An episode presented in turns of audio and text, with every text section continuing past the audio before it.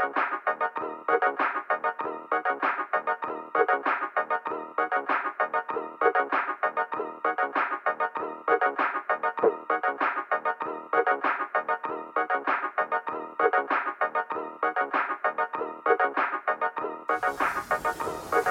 Episodio 128 della riserva, il podcast che dà ufficialmente, istituzionalmente il via alla fase 2. Da oggi potete uscire, ve lo diciamo noi e insomma ci prendiamo anche questa responsabilità davanti al paese, l'ennesima. Tra l'altro, ciao Ema, ciao Dani.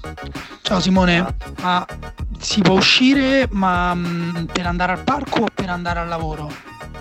No, per tutto, finito, finito, finita l'emergenza, si può uscire con la mascherina, dispositivi di protezione individuale che tanto sono arrivati a tutti a casa a domicilio e basta, siamo a posto. Ok, okay, okay. perfetto. Mm, ci sono anche i tamponi all'angolo di ogni strada, giusto? Sì, sì, cioè, hanno fatto questa operazione carina, hanno ricicla- riaperto vecchie botteghe, quindi cioè, a Roma c'è il tamponaro che è una cosa un po' così, un po' trasteverina, vai lì, fai il tampone, c'è un signore in costume, vestito da, da medico dell'Ottocento, una cosa carinissima, però insomma ah, poi lo vedrete. Gli tamponari, se non sbaglio, tra l'altro. Esatto, esattamente, esattamente lì. E oggi... si, dà anche, cioè, si dà anche una mano all'artigianato.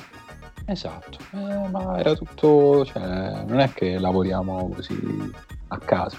Allora, oggi, eh, siccome non abbiamo più argomenti, come qualcuno ha detto, eh, facciamo solo risposte alle domande, no? Sì, in realtà vorrei rispondere alla mm, persona che ha ipotizzato che noi cercassimo di far produrre contenuti a qualcun altro. Allora, anzitutto, noi non abbiamo proprio bisogno di un cazzo, ecco, di niente. Coglione. Esatto, chiunque tu fai. Emanuele Ride l'avevi scritto scherzando o l'ha scritto veramente qualche autore? No, qualche scritto. ascoltatore? Qualche autore. Però. Che hai detto, scusa? No, che l'ho, l'ho, sì, l'ho, l'ho scritto io, ero un po' serio, un po' faceto, insomma, così. Ok, vabbè, allora magari era, era, una tua strategia, era un modo per dirmi qualcosa a me su come dobbiamo gestire l'ultimo uomo. Simone, te come stai gestendo la produzione di contenuti in questo periodo? eh, ne faccio più di prima, eh, quindi non, eh, proprio, non è cambiato niente se non che li faccio tutti da casa. Siamo, quindi non, non, ha, fa... non abbiamo davvero bisogno di niente. No, no, no, sinceramente no.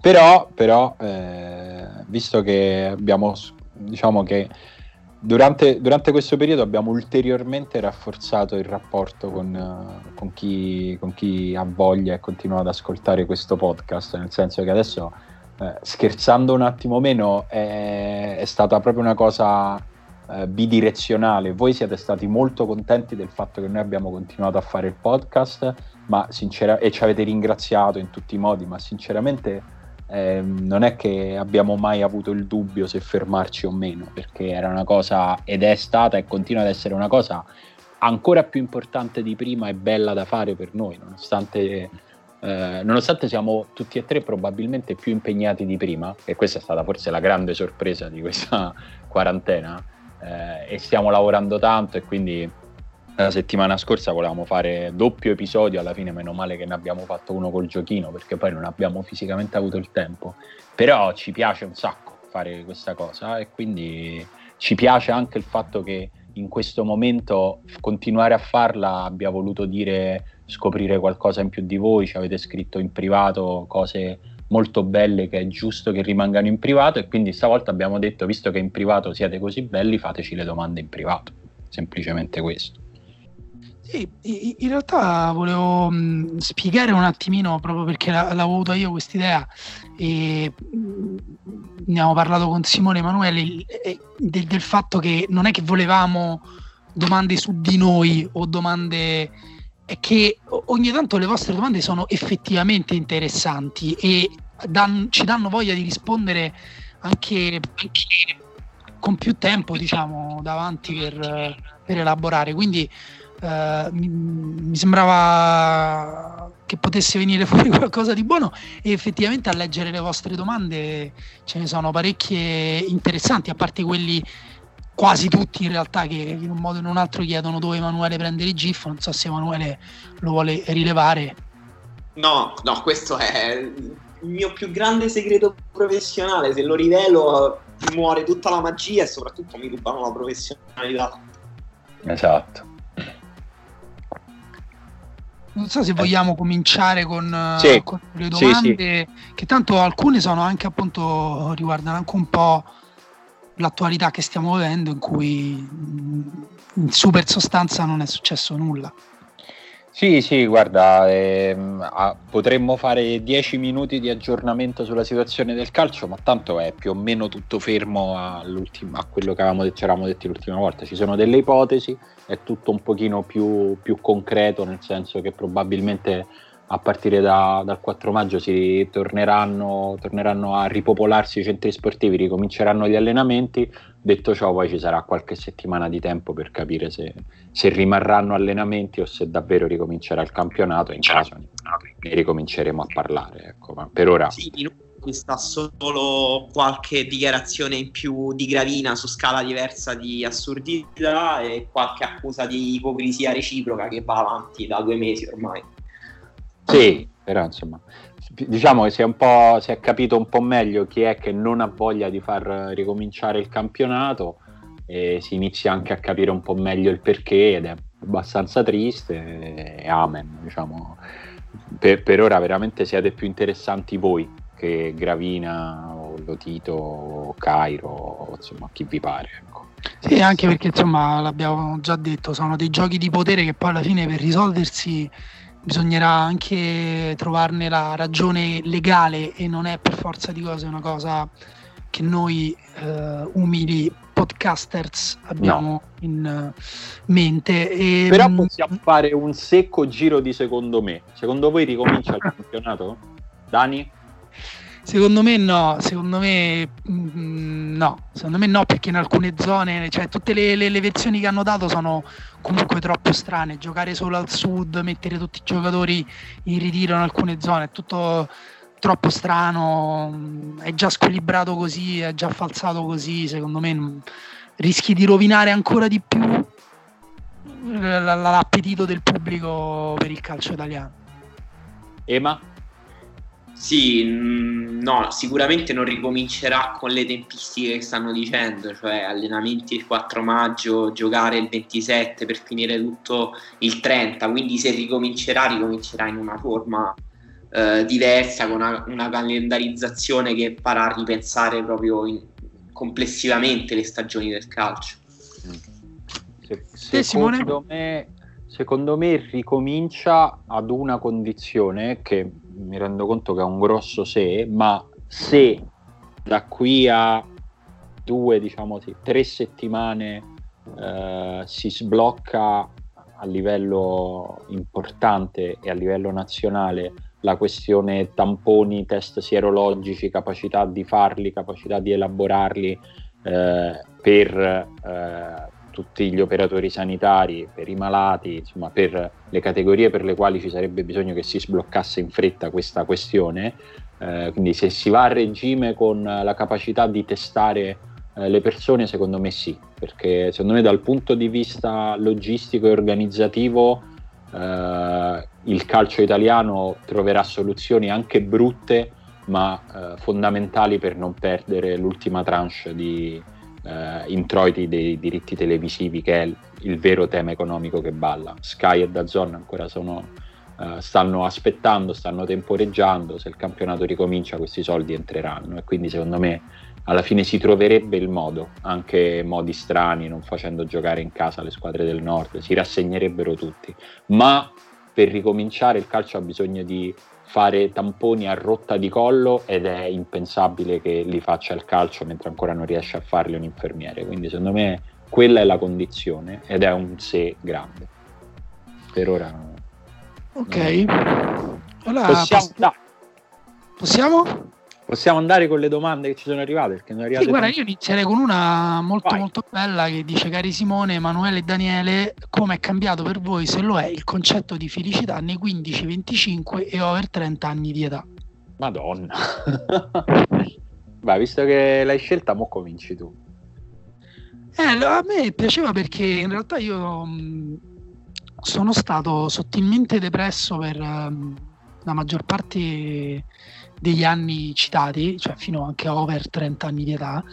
Quindi non, per il mio concetto di felicità prima era di qualcosa di raro e la confondevo con l'esaltazione precedente o posteriore a, a, a momenti di depressione e, e, quindi era tutto sballato perché erano tutte cose un po' esagerate e adesso invece la felicità non solo è una cosa, cioè, la banalità no, della, è una cosa più quotidiana, ma forse è meno banale vederla proprio come una condizione naturale invece degli uomini, cioè noi naturalmente dovremmo essere felici anche in mezzo a situazioni difficili, complicate, poi per carità magari un giorno tiro del culo, un giorno hai dei problemi gravi da risolvere o un grosso dolore dovuto a qualcosa di reale e contingente, però dentro di te deve albergare questa sicurezza interiore che, che io chiamo felicità. Wow. Bello.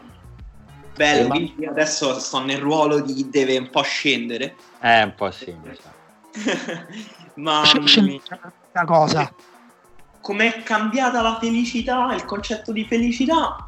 Per me non è cambiato molto, nel senso per me cioè, mi rendono felice più o meno le stesse cose che mi rendevano felice eh, quando avevo 18 anni, eh, più o meno. Eh, per me il concetto di felicità è sempre quello, è cambiata la felicità nel tempo, nel senso per me ha coinciso eh, un miglioramento della mia felicità, è stato progressivo con l'ingresso nell'età adulta cioè più sono diventato adulto, più um, sono un pochino più equilibrato emotivamente, un pochino più felice, mentre um, la preadolescenza, in particolare l'adolescenza, è stata un incubo per me. Um, quindi in realtà più sono aumentate anche in parte le responsabilità, comunque in realtà è aumentata l'indipendenza eh, e più sono, mi sono ritrovato felice. Quindi è tutta una questione di soldi, Emanuele. Esatto, alla fine. Vabbè, sempre, sempre, una, questione, sempre una questione di soldi. No, in realtà, mm, cioè, la scuola per me è stata, cioè, era molto pesante.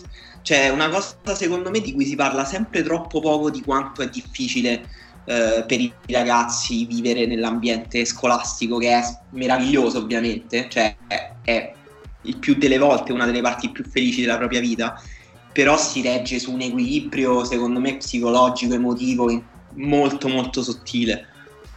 Beh, visto adesso gliel'abbiamo risolto questo problema ai ragazzi, non ci vanno più a scuola, quindi ancora esatto, che rompete. Lo sai che c'era, c'era un, um, c'è in realtà un regista un po' di nicchia, di culto italiano, si chiama Silvano Agosti, eh, che scrive anche su Micromega, un intellettuale che fa questi interventi, e lui dice, lui è un grande sostenitore della chiusura delle scuole, il suo grande motto è che prima o poi ci sarà una grande Norib- Norimberga degli insegnanti. è un po', un po', diciamo una prosecuzione ideale di The Wall eh, dei Pink Floyd, nel quale insomma succedevano queste cose qua. E, ehm, e Simone? Io, eh, ricordo la, mia, la, mia, adolescenza, il, pensiero che leggo alla mia adolescenza è quello della grande illusione, ma illusione in senso bello, nel senso che poi non è stato un risveglio doloroso perché è stato graduale legata alla musica, cioè per me è stata la musica, è stata suonare, mettere su tanti gruppi, fare concerti, vivere quella comunità e quindi per me la felicità era quello, eh, era l'attesa. Tutti metal, vero? No, mai.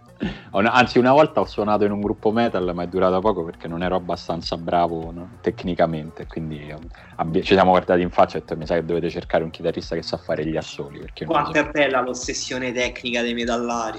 Sì, eh, no, ma è una cosa che rispetto, però io non, ero un'altra cosa. E, però per me la felicità è stato quello.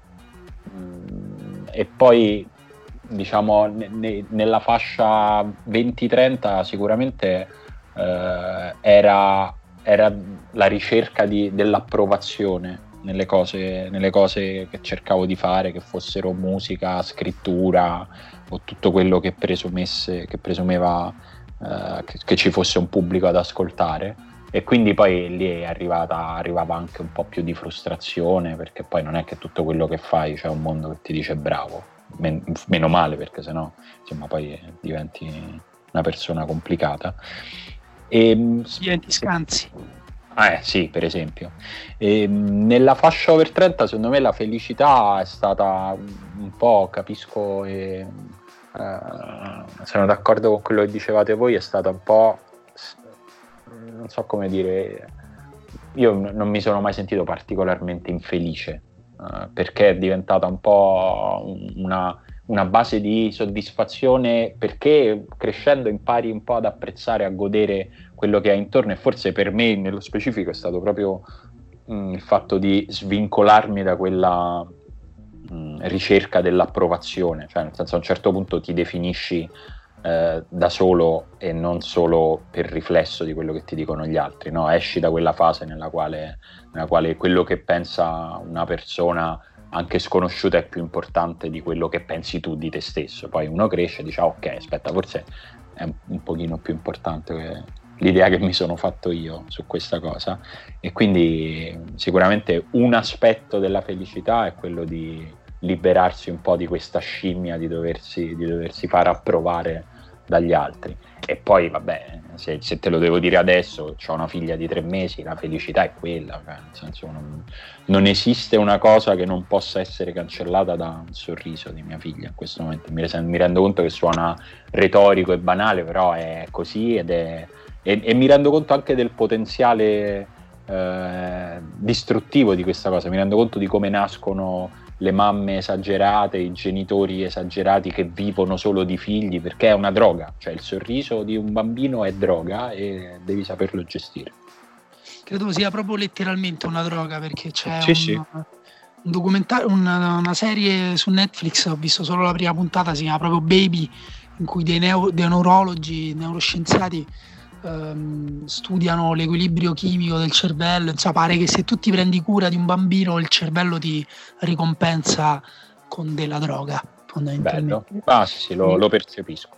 Però in realtà secondo me è meno banale di quello che, che pensi perché mh, ho mandato una mail a un amico e mi chiedeva come, come, sto in questo periodo, gli ho detto guarda in realtà la bambina è una grande svolta perché eh, stanno sempre cose da fare eh? e lui mi ha detto guarda sei l'unica persona che conosco de- dei miei amici che dice che avere un bambino in questa situazione è meglio e non peggio. Quindi in realtà ehm... eh, secondo me perché le nostre sono piccole. Mi rendo conto che se parlasse tutto il giorno forse cioè, lo capisco la mia grida, la mia grida non parla perché è ancora nella fase in cui appunto vuole dirti qualcosa, non può dirla quindi grida e cammina, corre, sposta, rompe. Ho litigato in maniera pesante con, con il vicino, vabbè che tanto era laziale quindi era solo una questione di tempo. Esatto. E, eh, però insomma, ne, chi se ne frega. Le, le, lei appunto non, non, non, grida perché è arrabbiata mia figlia, grida, grida perché si esprime, quindi a me non, per dirti non mi dà fastidio il grido, se legate una cosa è normale, una bambina, se eh, piange una notte perché sta spuntando un dente è normale, quindi penso che chi la vive male, magari anche altre situazioni, perché, perché a un certo punto magari pure col bambino cioè, avere un rapporto sempre equilibrato è, è, molto difficile perché poi appunto a livello fisico ti portano pure un po' all'estremo. No? Tu stai dormendo Simone a proposito, la faccio una domanda. Eh, sì, sì, sì, si dorme, si dorme, è una bambina brava, quindi ogni giorno è una conquista, ma se anche da domani comincia a non dormire, intanto ci siamo fatti questi tre mesi di pace, quindi brava, brava bambina. Bella Bene, vabbè, ma questo è utilizzo di mezzo pubblico per scopi privati. Sì, infatti, infatti. Passerei a una domanda veloci, se no rispondiamo a due domande. Esatto, una domanda che ci riporta invece proprio sull'attualità. Ciao, premetto che sono un tifoso della Lazio e potete quindi immaginare il mio stato d'animo, nonché vostro appassionato ascoltatore. Su 127 puntate della riserva ne avrò ascoltate un centinaio, ma per una serie di questioni tra ottobre e l'inizio della pandemia ne ho perse la maggior parte. Non ho quindi minimamente idea del vostro pensiero riguardo alla corsa a scudetto. Fingiamo che la pandemia non sia mai esistita. La mia domanda è la seguente: meglio questa Lazio o l'ultimo Napoli di Sarri? Pensate che la Lazio fosse un avversario più credibile, anche considerando i valori di quella di questa Juventus? Perché? Grazie, vi ascolto sempre con piacere. A me piacciono molto le domande che iniziano e finiscono come una lettera.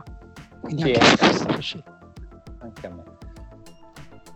Ehm, Vai, ah, ecco, mi rispondere io. Eh, no, secondo me il Napoli di Sarri come squadra complessivamente, non tanto per i valori individuali, che secondo me non c'è tanta distanza, però come squadra era un po' più forte di questa Lazio. Eh, però la Lazio for- effettivamente dà l'idea di essere eh, solida più o meno quanto quel Napoli che comunque non so se ce lo ricordiamo ma è andato veramente veramente vicino a vincere lo scudetto. E, e questa Lazio secondo me a livello di quel Napoli come competitività eh, nonostante sia una squadra leggermente peggiore perché eh, ha delle qualità che funzionano molto molto bene nel campionato italiano. C'è una squadra che sa gestire benissimo i momenti della partita che eh, non rischia molto e che trova sempre il modo per fare gol anche in contesti un po' opachi di gioco e quindi questo secondo me la rende competitiva quanto quel Napoli anche se leggermente peggiore come squadra.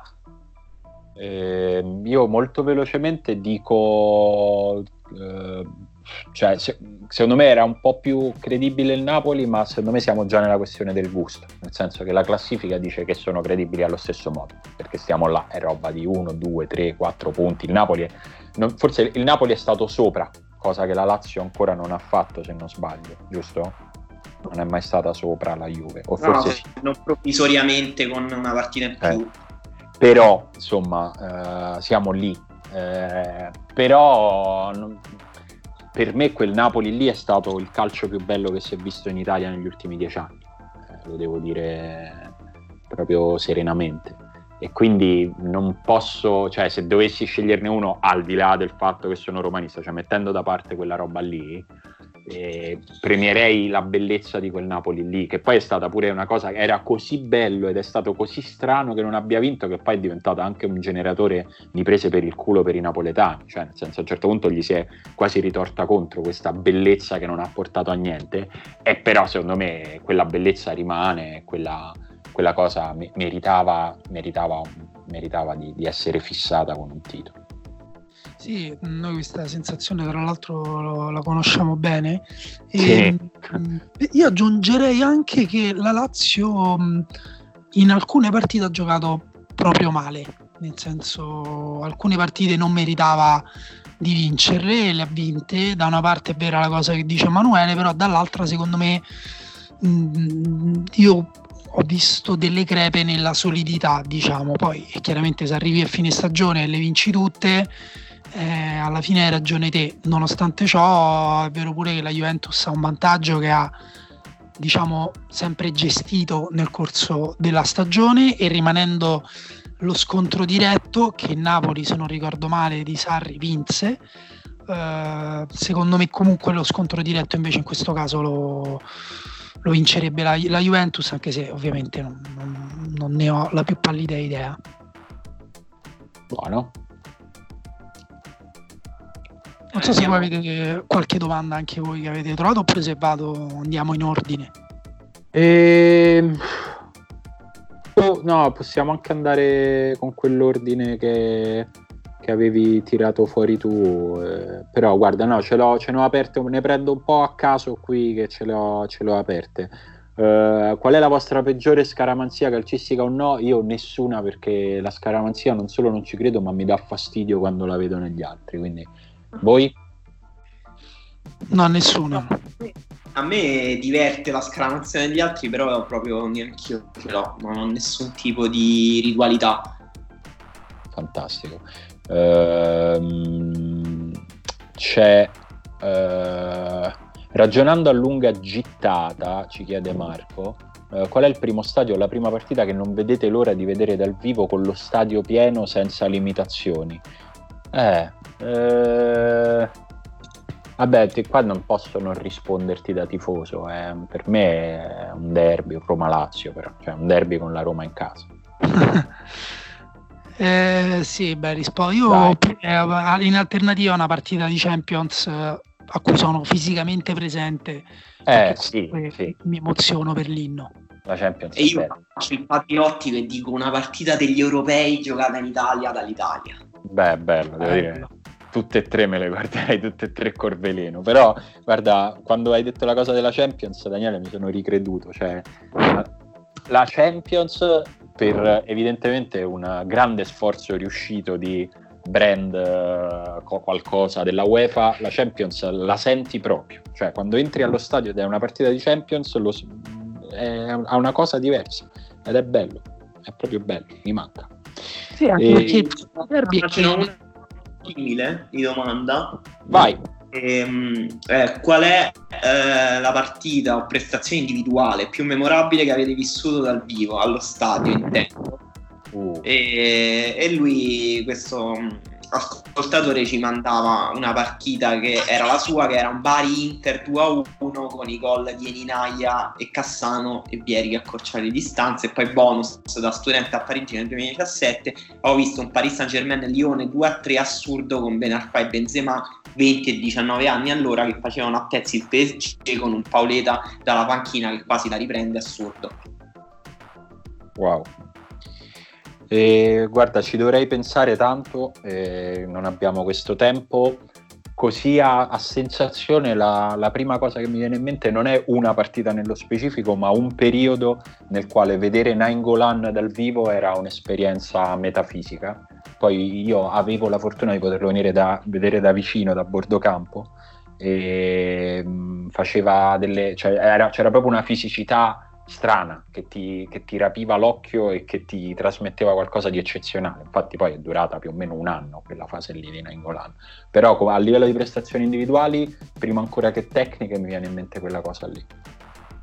Eh, una domanda difficile anche perché io non ho visto moltissime partite allo stadio, però ho visto alcuni grandi giocatori in partite però mediocri, quindi saprei... però il grande giocatore te ne accorgi anche in una partita qualsiasi, soprattutto dal vivo, è proprio il, il tocco della palla, il rumore che fa quando calcia, quindi è, è un po' quello, però ecco andavo già allo stadio nei tempi in cui la Lazio aveva purtroppo parecchi giocatori forti e ricordo che mh, l'impressione di Cristian Vieri in area di rigore era... Mh, era una, una, una spiacevole ma tant- altrettanto forte sensazione che mi faceva capire sa, che non c'erano tanti giocatori così. Bene. Io, vabbè, come partita dico un uh, finale di Champions Real Madrid Atletico del 2016 che um, è la partita in cui la, la, la prima Champions del, del Real Madrid di Zidane e eh, arrivando a quella partita l'Atletico sembrava favorito, sembrava che il Real fosse arrivato un po' per culo lì e ricordo la netta sensazione allo stadio i primi dieci minuti, che sono stati dieci minuti di palleggio del Real Madrid, che il Real Madrid non avrebbe mai potuto vi- perdere quella partita perché era troppo superiore agli avversari. Ed è stata una sensazione fortissima che proprio mi è rimasta come sensazione di- che restituisce una squadra allo stadio e che è diversa Uh, sarebbe stata diversa in televisione sicuramente perché vedere tipo Tony Cross o Modric allo stadio è impressionante. E, e invece individualmente ricordo mh, mm, non so che può sembrare un po' strano una grandissima partita di El Sharawi con la maglia del Milan all'Olimpico in un Roma-Milan in cui la Roma vinse Uh, però El Sharawi era nel momento in cui El Sharawi era pazzesco al Milan ed era un giocatore incredibile. Uh, poi a me è ricapitato di vedere El Sharawi dal vivo dopo e sembrava un'altra persona, proprio letteralmente un altro essere umano, quindi eh, quello è stato impressionante. Bene, dai, andiamo avanti velocizzando. velocizzando. Ciao no, ragazzi. Guarda, Vai, vai, Simone, vai. almeno nei primi 20 minuti, poi torno ad ascoltare Barbero. Guarda, mi sarei offeso per qualsiasi altro podcast messa così buono, sono 20 minuti guadagnati. Eh, volevo sapere da voi quanto ci avete creduto alla possibilità che il Cagliari della prima parte del campionato eh, potesse finire la stagione lassù. Mi sa che qua in mezzo io sono quello che ci ha creduto un po' di più. Daniele e Emanuele erano già un po' più lucidi nel dire mm, se non ricordo male. Sì, in realtà c'erano i numeri del Cagliari che, erano, che indicavano che avrebbe avuto probabilmente una normalizzazione, anche se non, non, il calo che poi effettivamente ha avuto, che ha portato addirittura all'esonero. Quindi, insomma, Uh, noi, noi, anche noi che eravamo critici non, non pensavamo che sarebbe potuto cambiare così, però va detto pure che in quel periodo in cui girava bene, Nainggolan uh, più vicino agli attaccanti, uh, Joao Pedro stava vivendo una stagione pazzesca e mh, poteva, cioè sembrava comunque che il Cagliari potesse vivere una stagione magari da piazzamento europeo, diciamo. Bene. Andiamo avanti? Sì, sì allora ve ne leggo una io. Eh, qual è la partita? Ah no, scusa, questa. La, la, eh, no, me l'ero segnata. Allora, quest'altra. La mia domanda, dato che calcio non ne abbiamo di cui parlare, non è giusto dare del metallaro a Simone quando è in quarantena? Ah, ok, allora mi scuso perché gliel'ho dato poco fa e non può venirmi a cercare per Garbatella con una roncola. Tra le leghe dei paesi europei, quale pensate subiranno eh, di più il contraccolpo economico di questo periodaccio. Non pensate la forbice tra nobiltà del calcio e società di media fascia rischi di ampliarsi? Eh, sì, Lo, la risposta secca è penso che si possa ampliare, mentre a livello geografico non so chi potrà, chi potrà subirlo di più, però se davvero riparte prima di tutti potrebbe guadagnarci un po' la Bundesliga. Per ora questa è l'unica cosa che vedo. Sì, anche, no, anche, per me sì, si amplierà la forbice, ma sempre di più. E, ehm, secondo me questo momento sarà un acceleratore di processi che erano già in atto e quindi anche eh, un assetto più piramidale del calcio europeo, secondo me se ne uscirà eh, da questa crisi in un modo ancora più forte. Ecco. Sì, anche secondo me, soprattutto visto che già miravano a, a fare la Superlega, insomma, mm. a distanziare i club più fair play finanziario, non fa altro che mh, aiutare le squadre che già hanno un fatturato superiore. Credo che mh, della morte di possibili, anche di, proprio di, intere, di interi campionati, tipo la Serie C o di eh, ritorno, lì saranno cioè fa- fatico a immaginare come potrà essere come potrà ripartire l'anno prossimo il campionato di Serie C. Cioè proprio non riesco a immaginare se, in quanti, come eh, lì si, è, molto triste. Cioè, sì veramente... guarda prima quando mi hai chiesto in realtà se secondo me sarebbero ripartiti sono stato ingenuo perché ho, ho usato delle argomentazioni valide per, però non, senza aggiungere che in realtà poi non gliene fregherà niente a nessuno probabilmente se potranno anche lì per termini di legge ripartire lo faranno e anche qui secondo me non gliene fregherà niente a nessuno de, de, delle squadre, dei campionati, delle regioni mm. che rimarranno tagliate fuori e, e che torneranno anche al dilettantesimo insomma sì. detto ciò eh, resta da chiedersi se sarà per forza di cose un male proprio per quel tipo di calcio là e se invece magari recuperare anche un po', cioè staccare magari il calcio professionistico dal calcio più appunto amateria- amatoriale non, non, possa essere anche una cosa positiva. Ah, sicuramente la Serie C è, era ed è, eh, insomma non ne stiamo parlando come se fosse morta, però diciamo è un, un, un, livello calcistico che forse fatica più di tutti gli altri, nel senso che è continuamente è, vive in una costante rincorsa di introiti che non arrivano mai, sono sempre società, eh, è la regola che ci siano società che non riescono a iscriversi al campionato, cosa che invece in Serie A e in Serie B di regola non succede. E quindi forse davvero un reset dolorosissimo come sarà potrà servire a ripartire meglio, non lo so, sicuramente però ci sarà un problema, ci sarà un problema prima di tutto occupazionale perché ci sono un sacco di persone che comunque vivono di questo e, e che rimarranno senza lavoro, come tante altre persone di tanti altri settori in questo momento. Sì.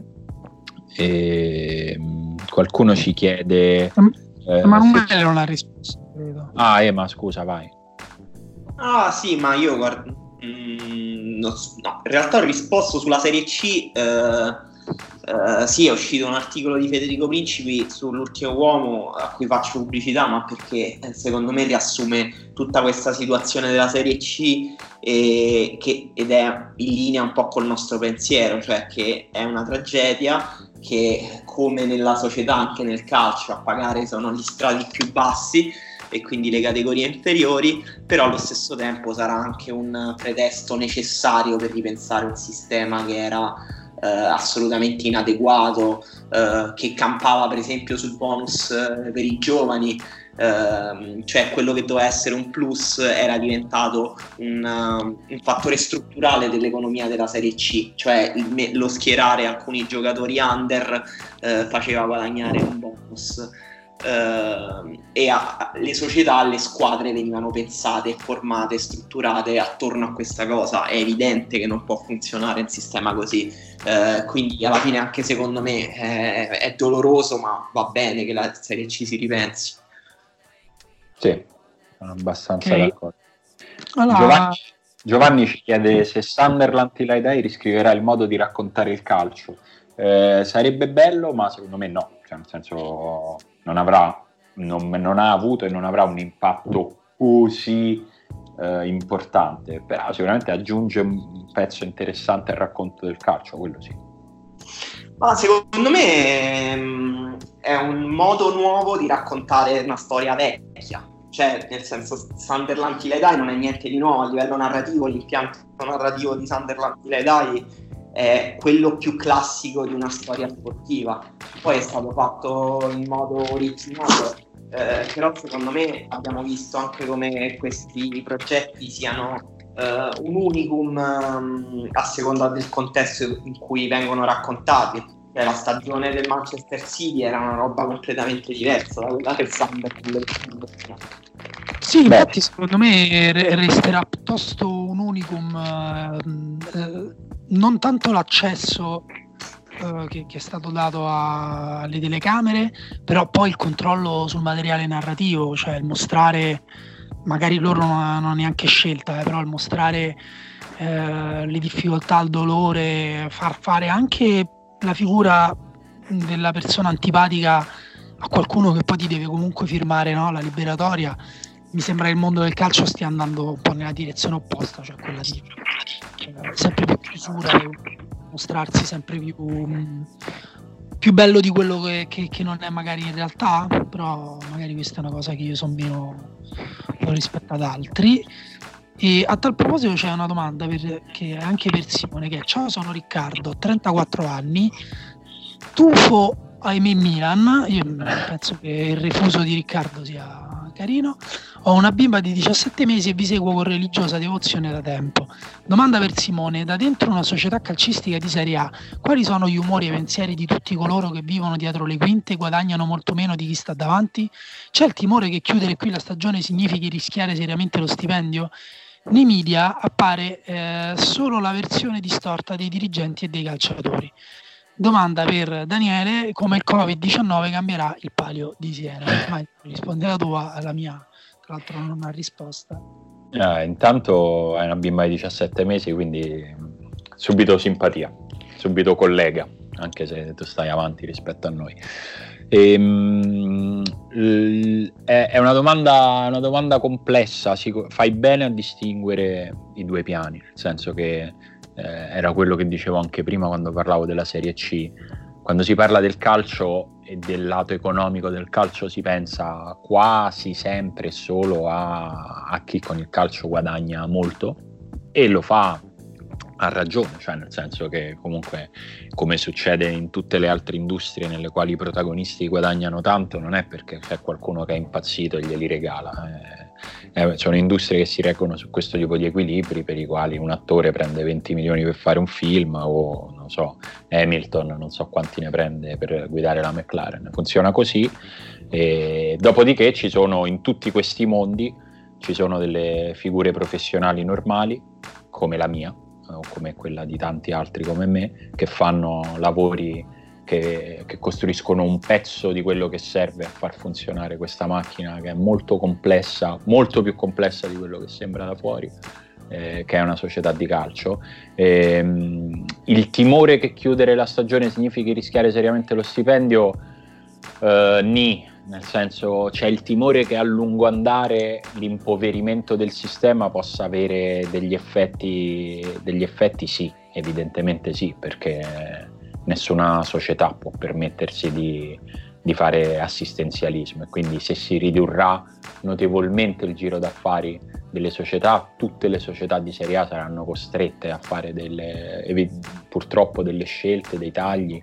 Ehm, tante società hanno ricorso alla cassa integrazione, in molti casi poi i tagli, squa- i tagli di stipendi delle squadre stanno sopperendo a, a, quello che i dipendenti perdono con la cassa integrazione, perché comunque all'interno delle, delle, società c'è comunicazione, la squadra sa quello che succede agli altri, non, non, vive in una bolla come si potrebbe pensare da questo punto di vista. I giochi calciatori sanno molto bene come funziona la vita delle persone normali, questo è quello che ti posso dire, e, ed è un pensiero che hanno.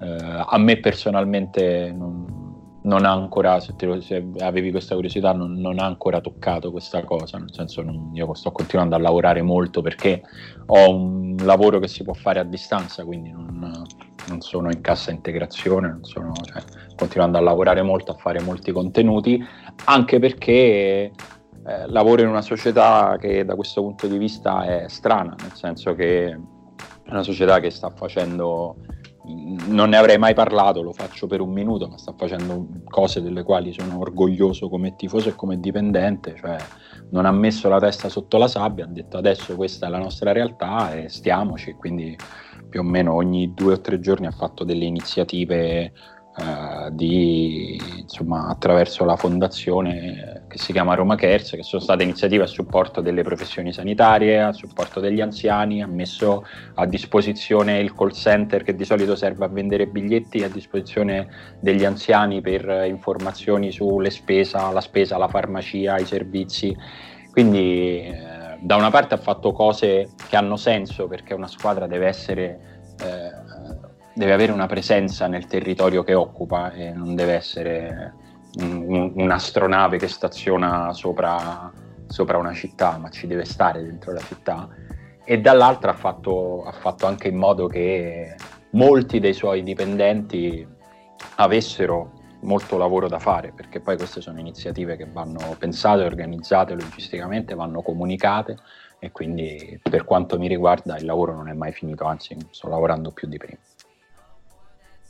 Invece sul palio diciamo che hanno già rimandato le date di luglio-agosto e eh, l'hanno rimandato a settembre. Il problema è che non è che a settembre non ci sarà il coronavirus e penso che forse il palio sia una delle cose più contrarie al distanziamento sociale che io abbia mai visto in vita mia, forse dopo scopare, ehm, perché anche se fai, cioè il palio non è, non è, la corsa dei cavalli, non sono quei minuti, quel, quel, quel minuto e, e, pochi secondi che corrono i cavalli in piazza, eh, ma è tutto quello che c'è intorno. Quindi, come ti regoli per le cene delle contrade, come gestisci la sfilata giorni, del, del giorno del palio e come poi eventualmente controlli una situazione di delirio assoluto come quella di una contrada che vince il palio.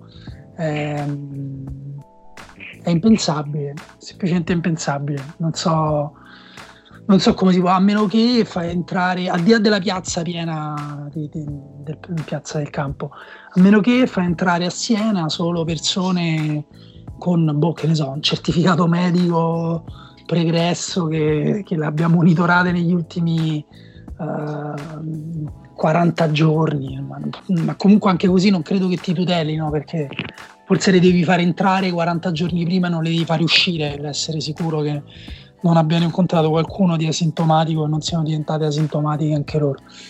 Quindi, boh, non, non, non ho idea. Non ho idea. Eh, convivere con il coronavirus eh, in questo momento è, un, è un'idea da, da, da, da, assassini, quindi non ci voglio neanche pensare. E quando ci saranno le misure, se ci saranno le misure, penso che il palio di Siena sarà una di quelle cose che tornerà con, uh, con un rischio implicito uh, e che però forse se il rischio sarà basso ovviamente varrà la pena di essere corso e penso che si possa fermare nel frattempo. Ema. Che, che vi dico sul palio? No, ti faccio una domanda. Mm, non va, poi stai mangiando? Sì, dei tarallini, ho fame. Non vale, avevamo detto che nessuno eh, mangiava so, perché faceva venire fame agli altri. So, ho mangiato un tarallino, dai. Ehm, Matteo ci chiede, ehm, lui dice, è da tempo che mi chiedo perché alcune misure efficacissime nel rugby non vengano implementate nel calcio. Uno, l'arbitro ha un microfono e ogni telespettatore può sentire cosa dice. Due, ogni fallo viene debitamente spiegato ai capitani e di conseguenza agli spettatori.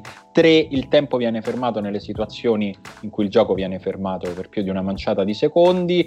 Eh, quattro, le mete vengono riviste e se c'è la minima possibilità che un'infrazione sia stata commessa, eh, la revisione avviene sul megaschermo eh, affinché, affinché, tutti possano vedere. Allora, posizione su tutte queste cose. Eh, sono contrario a qualsiasi apertura comunicativa del mondo arbitrale verso l'esterno e qualsiasi forma di conoscenza da parte del pubblico delle questioni arbitrali, cioè il pubblico dovrebbe cominciarsi a disinteressare totalmente delle questioni arbitrali e, e gli arbitri mantenere il loro mistero illibato.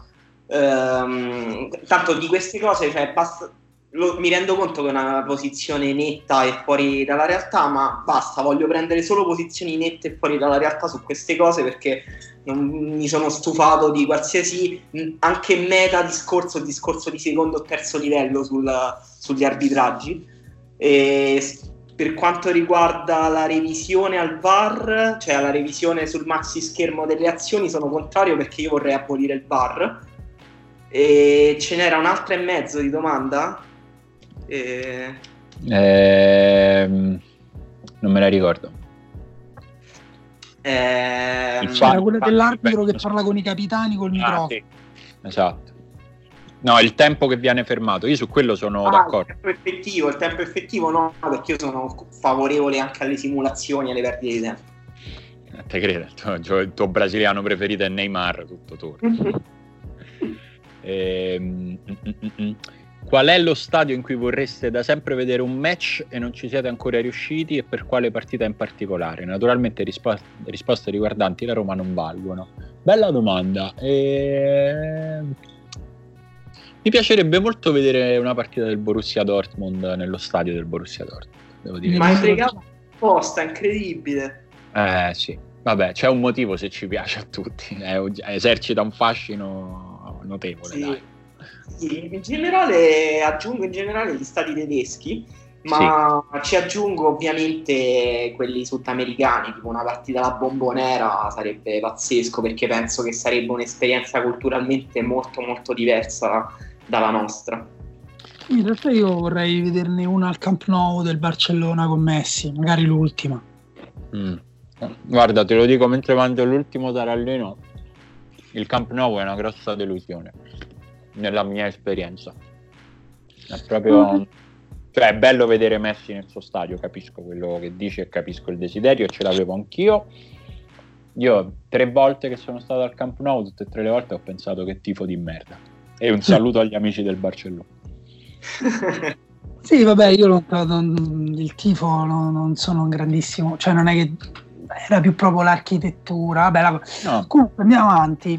Vi chiedo, Uh, allora, c'è qua una ragazza che ci inoltra una domanda, evidentemente del ragazzo, perché dice: Vi inoltra una domanda da Luris che dall'esasperazione e nervoso si è tolto da Facebook. E un po' lo capisco in questo periodo. C'è una domanda che mi faccio da un po', quindi qui è un virgolettato. Uh, chi è il terzo portiere di una squadra di Serie A? Che caratteristiche umane e tecniche deve avere in positivo e cosa gli manca per poter anche sperare di vedere il campo? Me lo chiedo da Juventino pensando a Pinzoglio, ma la domanda è in riferimento ai terzi portieri giovani del campionato ed escludendo quelli che lo fanno a fine carriera. Perché un portiere si trova, si trova o decide di passare in panchina campionati interi eppure le coppe nelle grandi squadre, diventando una, una, prenotazione fissa sui seggiolini di aerei e pullman nelle trasferte? E perché non prova a competere per il ruolo in squadre di più basso livello? Ok, scusate, la domanda è lunga, ma conto sulle doti riassuntive migliori delle mie. Buona registrazione.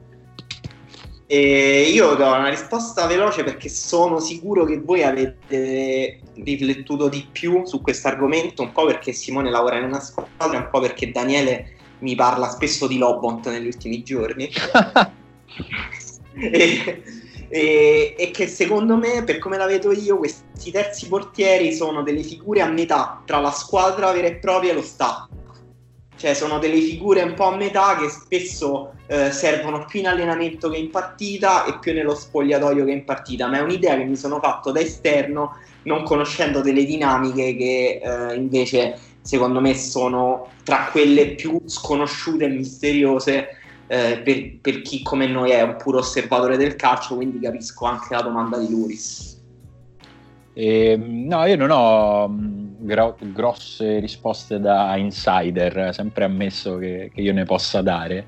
Eh, però una, è, nel senso, sui portieri un po' più grandi è assolutamente vero quello che dici tu, nel senso sono un ibrido fra lo staff, la rosa, la dirigenza, sono quella classica figura che si dice ci vorrebbe un ex giocatore che sta lì, che li attacca al muro, quando, eh, c'è, eh, spesso è il terzo portiere anziano, eh, fa quello.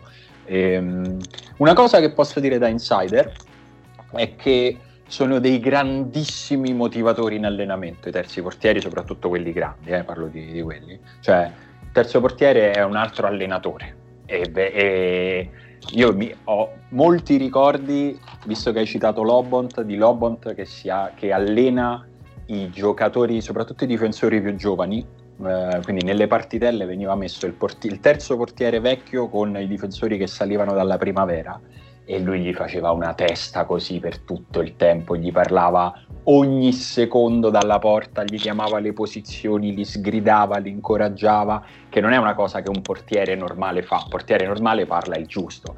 Lì c'era evidentemente già uno step in più, quindi sul portiere grande ti posso dire questa cosa, sul portiere giovane secondo me c'è la speranza comunque di fare il salto e comunque intanto di imparare, cioè comunque anche solo allenarsi con dei portieri di Serie A e con i preparatori dei portieri di Serie A vale come un master per un ragazzo che sogna di fare il portiere. Quindi, secondo me, anche se lo fai oltre i 18, 19, 20, 21 anni, capisco che puoi avere quel senso e quella speranza. Per quelli di fascia media c'è lo stipendio, ragazzi, perché un terzo portiere di una grande squadra può guadagnare 2, 3, 4, 500 mila euro e non li guadagna da un'altra parte se a 25 anni è un portiere normale. Questa è la mia. con dei tappi di birra. No, giuro no. Forse, forse, il mio microfono sbatteva sulla zip della mia felpa. no, eh, io invece non, non, c'è quasi niente da aggiungere alle due cose che avete detto voi molto interessanti, se non che in alcuni casi, e non sto parlando per forza di cose di Lobont, il terzo portiere può essere anche una figura a metà tra un calciatore e un truffatore, cioè qualcuno che non potrebbe assolutamente fare lo sportivo di alto livello, che non ha alcun talento per lo stare in porta, che eh, imita le due persone che lo sono davvero, dei portieri, e che poi quando si ritrova a dover giocare eh, non sa né uscire né parare, è totalmente ridicolo, e, però deve portare avanti la sua grandissima truffa con una faccia da, da, da, persona poi sembra molto simpatica. E ripeto, non sto parlando per forza. va bene, va bene. Andiamo avanti. Ehm, aspettate, ne ho vista una. Eh, l'ho persa. Ah no, eccola. Eh, questa è pesante, ve lo dico. Vai. Eh, vi ascolto sempre con piacere da ormai alcuni anni. Vabbè, vi sintetizzo questa premessa: è il fatto che gli piace che parliamo di cose politiche, anche se molto spesso è in disaccordo con noi. Sono un laureato magistrale in filosofia, sto completando i famosi 24 CFU perché il mio desiderio è sempre stato quello di invogliare i ragazzi all'esercizio del pensiero. Mai come in questo momento, però, ho avvertito una forte paura per il futuro, un senso di incertezza attanagliante, paralizzante essendo più giovane di voi e sapendo che tutti e tre siete occupati in lavori che almeno credo vi espongono in qualche misura la medesima preoccupazione, volevo chiedervi come affrontiate o conviviate con questa emozione, se abbiate sviluppato qualche strategia per scenderci a patti, ecco, scusate il lungo messaggio, vi mando un abbraccio, intanto un abbraccio a te. Sì. Vai Dani. No, io eh, anche questo era un bel messaggio che avevo letto e mh, mm, mi aveva un po' commosso e in realtà questa insicurezza io ci sono un po' cresciuto dentro un po' per ragioni biografiche di famiglia un po' per, anche per questioni di, di storiche, cioè nel senso mh, io ricordo, ricordo benissimo che ehm, già rispetto a mia sorella che aveva studiato, aveva trovato un lavoro che non era per forza di cose ehm, l'economista con, faceva consulenza era di, di, aver vissuto con grande angoscia già la scelta dell'università perché mi dicevano tutti insomma, che materie umanistiche non servivano a niente, bisognava fare l'avvocato oppure l'economista, io proprio non volevo farle, sono andato in crisi, non ho fatto esami per un anno e poi ho fatto il militare, poi dopo ho fatto teatro, poi ho fatto storia dell'arte, eh, quindi sai, l'insicurezza, ho fatto il libraio, sono andato a vivere a Parigi, poi mi rompevo le palle, sono tornato a Roma senza un lavoro quando tutti mi dicevano ma che cazzo fai, ti pare che torni qua, sto paese tra un po' chiude? E in effetti poi ha chiuso. E, però per me l'insicurezza esterna, ripeto, è una cosa che paradossalmente mi ha portato a, a trovare quando poi sono anche cresciuto, quindi a un certo punto inizi a dirti ok, forse non è solo un problema esterno, ho trovato anche una sicurezza interna, quindi quello che posso dirti è che in realtà anche in situazioni molto più difficili di quella che stiamo vivendo noi adesso, perché le, le, l'uomo ha vissuto situazioni molto più complicate e degli uomini in altre parti del mondo le stanno vivendo in questo momento. Ho visto un breve documentario francese su come, sta, come ha vissuto l'India i primi giorni di lockdown e la quantità parliamo di centinaia di migliaia di persone, di lavoratori che hanno perso il lavoro, che venivano dalla campagna senza alcun tipo di, di ammortizzatore sociale e sono tornate a piedi con giorni di cammino verso i loro paesi non perché pensavano che qualcuno gli desse da mangiare, ma perché se mai morissero lì almeno la loro famiglia li seppellirebbe, vedere centinaia di migliaia di, di senza tetto che non potevano neanche essere aiutati da, dai volontari perché la polizia cacciava anche i volontari perché lockdown è lockdown. Ecco, diciamo che anche in quelle situazioni là si, si, può vivere meglio, si può vivere peggio, si può vivere con più speranza, con meno speranza. Chiaramente c'è un limite a tutto, dopo un po' eh, l'umanità anche scade in qualcosa di diverso, però Uh, non so perché volevo chiudere in maniera positiva, però sono finito in realtà a parlare di cose talmente drammatiche che mi viene pure difficile poi trovare una cosa positiva. Però uh, per me, eh, anche in questa situazione, noi siamo comunque abbastanza fortunati e possiamo uh, quasi approfittarne, direi, se non abbiamo un parente, una persona cara che sta male, se non abbiamo perso nessuno, se non perdiamo il lavoro, se non perde il lavoro nostro padre, nostra madre, il nostro caro amico, possiamo approfittarne e cercare di, di trovare una sicurezza che non è basata sul capo che ti, che ti, dice sei una merda, però ti do lo stipendio o, o, altre forme di falsa sicurezza che ci sono così. Scusate, mi sono dilungato. Emma? Eh, ehm, lo capisco, lo sento molto questo messaggio perché ovviamente questo tipo di incertezza paralizzante è una cosa con cui in parte convivo ancora, anche se sempre meno, nel senso che ho sempre più forte la consapevolezza di essere abbastanza resistente per, eh, bas- per bastare a me stesso per sopravvivere in questo mondo.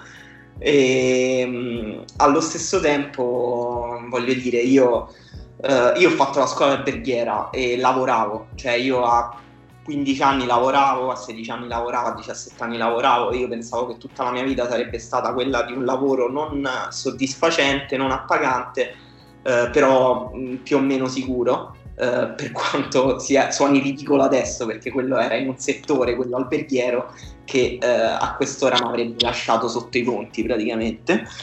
E, ehm, poi però a 18 anni ho deciso che non era vero e che volevo eh, andare all'università e volevo fare le cose che mi piacevano, studiare letteratura, poi ho studiato semiotica e, e quindi mh, ho scelto in qualche modo una via più incerta. Eh, volevo fare l'insegnante all'inizio, poi c'è stata quella cosa della Gelmini, la riforma Gelmini, c'era quel clima di di totale ehm, panico per il futuro che è cominciato a crescere all'università quando mi sono iscritto io. eh, forse anche già quando c'era Daniele già qualcosa si sentiva e, e quindi ho abbandonato pure l'idea dell'insegnamento e mi sono concentrato in modo tipo giapponese con grande entusiasmo a fare solo le cose che mi piacevano, cioè studiare le cose che mi piacevano, vedere i film che mi piacevano, leggere i libri che mi piacevano e scrivere quello che mi piaceva finché non è diventato un lavoro. E mi sono, mi sono reso conto che, cioè mi rendo conto che sono fortunato in questo, però chi ha continuato quella strada dell'insegnamento, che non ha abbandonato quell'idea come ho fatto io, ehm, è anche felice adesso. Cioè io ho convissuto per esempio eh, tre anni con un insegnante eh, di italiano in una scuola media eh, a Torre Spaccata e, ed è una persona entusiasta del suo lavoro e che questa uh, idea che esprimevi tu nel messaggio di eh, allenare i ragazzi all'esercizio del pensiero è una cosa che lo faceva vivere bene in tutte le difficoltà che ci sono ovviamente a fare insegnante in Italia oggi. Quindi secondo me sono queste due cose, continuare a fare quello che ti piace, crederci e eh, stando sicuro che poi anche dentro l'incertezza eh, quella cosa lì ti spingerà ad andare avanti a resistere. Eh, avete dato risposte così belle che mi sembra di sporcarle ad aggiungerci altro, quindi possiamo andare avanti. No, dai. No, io l'unica cosa che posso dire sul futuro è che in parte mi ritrovo in quello che diceva Emma poco fa, cioè che a un certo punto eh, non sai, è chiaro che è vero finché non è la controprova, però ho iniziato a pensarmi eh, sufficientemente forte da poter assorbire i colpi che arriveranno, che sono già arrivati e che potranno arrivare, eh, forte per me e per la mia famiglia in, qualche, in un certo senso quindi è chiaro, la preoccupazione in generale c'è, il senso paralizzante, come dice il nostro amico, c'è, però mi sento ancora più forte che no. Eh, il senso un po' più pervasivo di preoccupazione sul futuro ce l'ho eh, se penso, pensando ai miei genitori, alle persone più fragili in generale che conosco eh, e alle persone che insomma statisticamente e demograficamente a un certo punto perderò, quello ultimamente mi mette, cioè è, più, più, sono felice più mi, più mi dispiace pensare a quando uh, meno persone che amo potranno partecipare a questa felicità e concorrere a crearla, quello sì. Bello, vedi che in realtà non c'era niente da sporcare. Direi se siete d'accordo, visto che inizio ad avere fame per colpa di Simone. Io sto tagliando il pollo, ragazzi. Mentre... Ecco, direi che alcune ce le possiamo anche tenere per magari un'altra puntata. E... Eh, forse sì, perché erano veramente belle, no? è un peccato. Esatto, chiudiamo magari in bellezza con una mm, inter- più strana ma più semplice. Avete la facoltà di andare al governo Salvini, di mandare di far andare scusate, al governo Salvini con pieni poteri il suo mm. sogno bagnato e decidere per quanto tempo. Solo voi tre siete al corrente di questa cosa. Se lo fate, la Roma inizierà a vincere in tutte le competizioni a cui partecipa.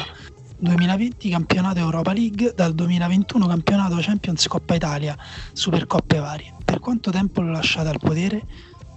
Un abbraccio. che pezzo di merda che sei però. E, guarda, secondo me l'hai posta male e ti condanni da solo, quindi a non avere la risposta che vorresti, perché se già, già siamo in tre, già siamo troppi. Nel senso che non, non riusciremmo più a guardarci in faccia, e quindi alla fine diremmo no, dai, lasciamo perdere. Sì, sì, no. Non... Scusate la risposta seria a una domanda in realtà che era ironica e leggera però secondo me questa situazione di crisi ci ha, ci ha mostrato quanto respo- il senso di responsabilità, di competenza anche dei, di chi sta al governo eh, significhi proprio in maniera evidente e chiara eh, la, la, salvezza o la fine delle vite umane. Sì, sì. E, e quindi non si scherza neanche per un giorno con queste cose. È un'equazione che non è mai stata chiara come adesso, diciamo quantomeno in, da, da, quando sono nato io. Eh. Non voglio sì, sì, allargare troppo l'orizzonte. Vabbè, vabbè, comunque, insomma, diciamo che io dovrei passare probabilmente qualche tempo a convincere voi due, però io che non ho vinto quasi un cazzo nella mia vita, io un anno di Salvini al governo per vincere il campionato Champions e Coppa Italia me lo faccio. Ma se l'è giocata Sai male, qual è la cosa, il risvolto di questa domanda per cui secondo me l'ha malposta? Che io sono eh, tendenzialmente invogliato a mandarlo al governo perché se poi io so quando posso farlo finire, dopo un anno, poi se questa cosa finisce ce lo siamo tolti dalle scatole per sempre. eh, questa potrebbe essere buona. Ma Però lui non ha, esclu- non ha escluso il ritorno, lui, eh, attenzione. Eh, però in Italia quando ti bruci ti bruci per sempre, a meno che non sei Berlusconi. Ma Eh, non c'è, secondo me non è una questione di bruciarsi, secondo me, personalmente, secondo me eh, al posto suo può venire la Meloni ma con le stesse idee, per me il problema sono le idee, non, sì, non lui, No, purtroppo le idee... Non sono d'accordo, non sono d'accordo. Secondo me sono le persone, il carisma naturale di certe persone, il loro carisma negativo che riesce a rendere visibili anche le idee più tossiche. Boh, non lo so, per me il problema è che a questa crisi molti risponderanno con eh, un- un'idea di patriottismo che è quella appunto del, del cacciare i migranti. Vabbè, vedremo, vedremo. Abbiamo Che finito? dici? Io non ho più le domande sott'occhio perché sto cucinando, Sì. perché devo Siamo- pensare alla mia... Per la prossima volta, erano così belle. Dai, Dai, ne teniamo alcune e, e magari ne chiederemo altre. Va bene, Sì. state bene, state a casa, ci siamo quasi, non mollate. Ciao. Ciao. Ciao.